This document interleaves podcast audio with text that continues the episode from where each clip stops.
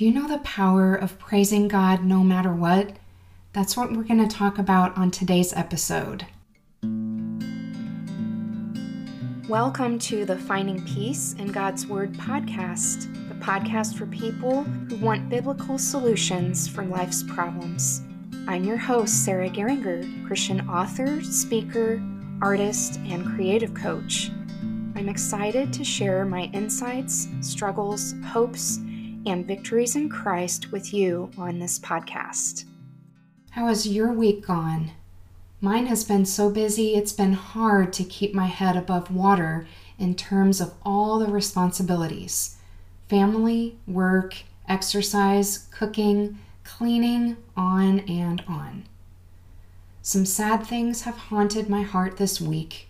Hard things, unchanging things, things that tempt me to give up hope. When life is tough, praising God can feel even tougher. You might wonder how you can honestly praise God if things are going rough in your life. When I feel discouraged, I remember Job's story.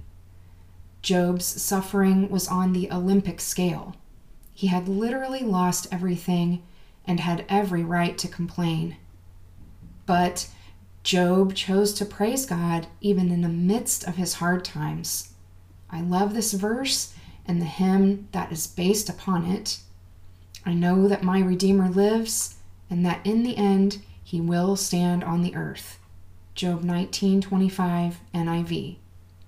Because God's character never changes, we can always praise him for who he is. Job praised God for being his redeemer and praised God for his infinite nature. We can praise God for the same things. We can also praise him for these qualities mentioned in Scripture Savior, friend, Father, provider, counselor. I can think of dozens more. How about you? No matter how bad things get, we can always praise God for who He is. I often challenge myself to praise God for the opposite of whatever situation I'm in. For example, when I feel tired, I praise God that He never sleeps. That's from Psalm 121, verse 4.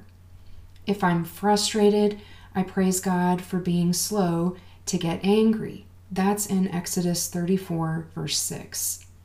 If I'm sad, I praise God for capturing all my tears in His bottle. That's from Psalm 56, 8. No matter what your struggle is, you can praise God for his holiness and perfection.